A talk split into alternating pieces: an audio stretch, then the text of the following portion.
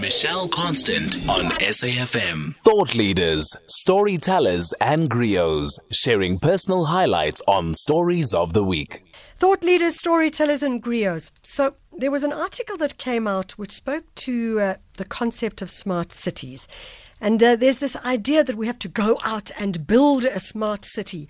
But actually, what do we have to do to make a city smart that is already there without building it in the first place? On the line, we have Tijs van den Brink, Advisory Group Director of Digital Services and Smart Asset Management at Royal Haskoning DHV. Tijs, uh, heel bedankt. Is uh, goed om met jou te praten. Ah, that's amazing. Good morning, Michelle. and good morning to your listeners as well. Tijs, you wrote an interesting article which uh, refocuses the idea on making a city smart as opposed to building a smart city. Let's start with the idea of what actually is a smart city. Of course, I think um, generally speaking, a, a, smart city is a city that uses technology and, and information technology to solve its problems and challenges. You can use a range of methods and sensors to collect data about what's actually happening in the city, and very often we don't know how our cities are actually being used. And insights gained from that allow for, for faster and better decision making to improve service delivery and the quality of life of citizens. There's an assumption, and I stand to be um, corrected, that a smart sim- city is simply one that is focused into uh, technology and having technology, having uh, free Wi-Fi, etc. Is that correct? I think that when you when you look 10, 20 years ago, when the concept first came up in in a, in a wider range of topics, it was very much true. It was very much about the technology and fancy technology looking for a catchy problem to solve.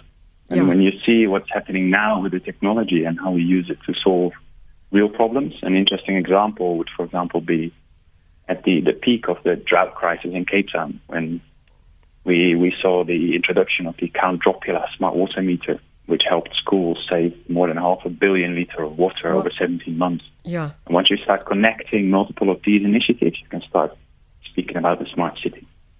You know, this the story of the one with the schools. I was reading about that, and and I think what struck me about it was this idea that everything is about getting people to understand. So if you get a student to understand something, then their actions and their activities will change. And I suppose it's about saying, how do you get people to change? And more importantly, go to the, the core of it. How do you provide them with the information so that they can change? Yeah, exactly. And and if you take it one step further, it wouldn't even be up to the people to change anymore. It would be up to the system to correct itself. Um, something that we're working on at the moment um, is a traffic management optimization. Yeah. In which uh, traditionally you just have the traffic lights, and the traffic lights they are maybe connected to a loop or a sensor in the road, but they're largely pre-programmed. Yeah. If we could connect all the traffic lights to each other and combine that with say data from the car's GPS and weather data, we could make the whole system smarter. And if it gets busy on one road, you could flow the whole flow of traffic through and reduce congestion and hence air pollution on our roads as well. So, so Tijs, do we have examples of um, smart projects, smart urban developments uh, currently in South Africa, in Johannesburg? You've mentioned the Cape Town project, etc. I think there are there's a range of initiatives. Some of them um, are shelved, like the, the Modderfontein Smart City by the Chinese developer Gauteng's. And of course, you have the Lanseria Smart City, which was uh, mentioned again by uh, President Ramaphosa in the SONA at the beginning of the year. But yeah. I think the the main point is is that it's not to think about smart cities, smart cities in terms of these flagship initiatives, but it is to think about how we can reimagine our current cities and how we can make improvements in our current cities. Yeah.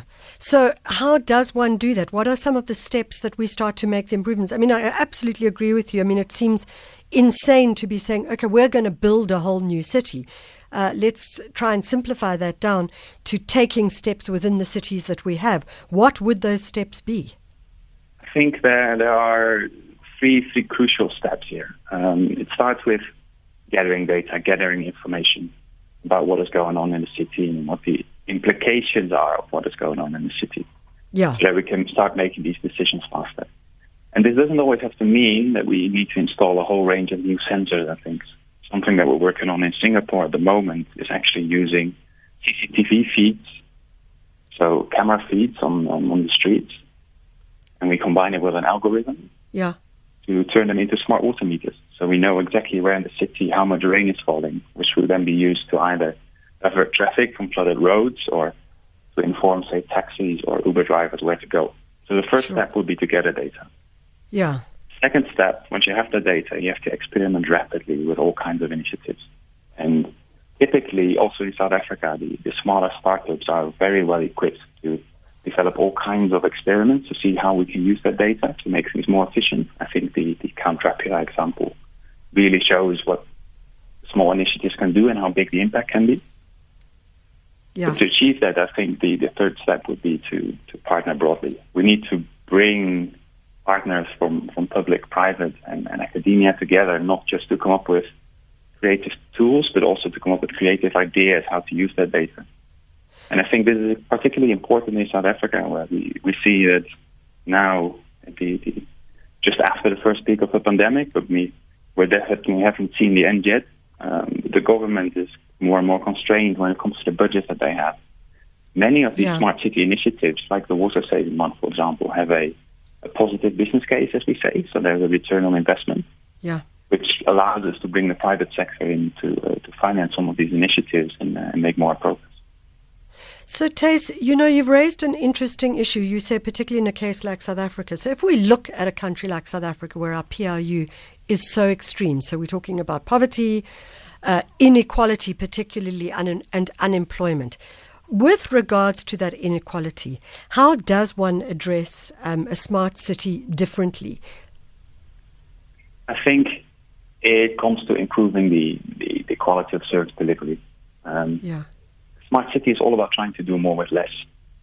And if you can do more with less in the cities that you have at the moment, it means you free up certain parts of your budget to then give the people who don't have anything yet the basic infrastructure that they so desperately need. Yeah. Okay. You talk about uh, as well, you said smaller startups have uh, the agility to really engage in these partnerships and also, I suppose, the, the, the rapid experimentation, you know, rapid experimentation, uh, iterate, iterate, iterate. Um, how can they get even more involved? I mean, we're looking, I suppose, at um, social entrepreneurship in many ways. Uh, yeah, it's a combination of, of social entrepreneurship and incubation, I think. Yeah. We see uh, wonderful startup initiatives when you look at, for example, Johannesburg's Tshimologong precinct yeah. or, or Ekurhuleni's drone accelerator program, which certain types of startups are helped to, to bring to fruition. And, and after that, I think it's very much the, the bigger consultants like, like ourselves who can help them with, uh, with global reach and implement the technology further to the things that we develop ourselves, of course.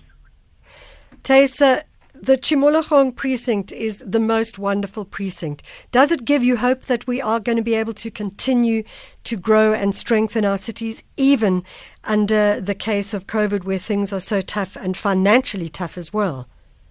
Very much so. I think the the opportunities are so vast, Michelle. There's so much that we can do to improve our cities, to, to do more with the infrastructure that we have, to optimize how it's being used. I think uh, the the ideas are endless within South Africa. Just about getting uh, the right people around the table and uh, get them to work on it. Fantastic. Tijs van den Brink, Advisory Group Director of Digital Services and Smart Asset Ma- Management at Royal Haskoning DHV, talking about the idea of a smart city. So we're not looking at saying let's go and build a whole bunch of new cities. We're saying let's look at the cities we have and see how we can rethink, re-engage, reimagine uh, that particular space, space. And I love this idea of the smallest startups being uh, the, the, the, the, you know, the little plants that are growing through the roots that can start to make and shift the difference. It's 10 to 8.